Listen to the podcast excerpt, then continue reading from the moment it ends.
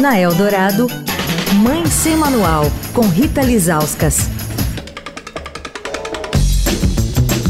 Oi, gente, Mãe Sem Manual começando a semana e nós vamos falar sobre a síndrome da respiração bucal, ou seja, quando em vez de se respirar pelo nariz, se respira pela boca. A partir de quando a gente pode observar isso nas crianças? Quais são as causas, os riscos? Que profissional da saúde a gente deve procurar se observar isso nos nossos filhos?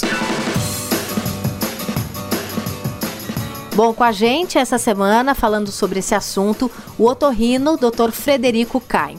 Doutor, para começo de conversa, eu queria que o senhor explicasse o que é essa síndrome da respiração bucal.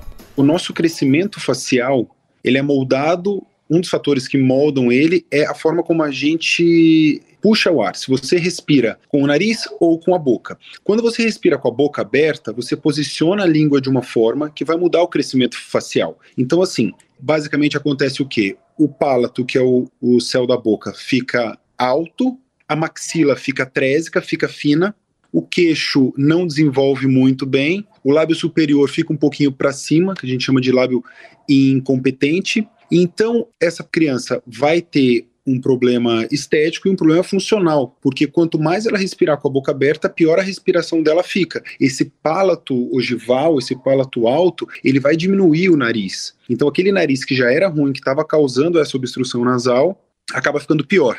E a partir de qual idade que os pais têm de observar a respiração do filho? Sempre.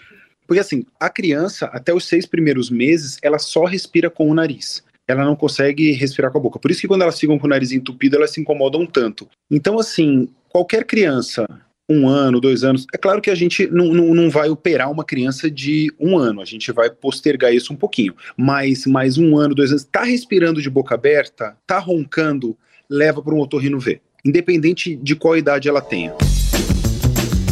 Quer falar com a coluna? Escreve para mãe sem manual, arroba estadão.com. Rita Lisauskas para Rádio Eldorado a rádio dos melhores ouvintes. Você ouviu Mãe Sem Manual, com Rita Lizauskas.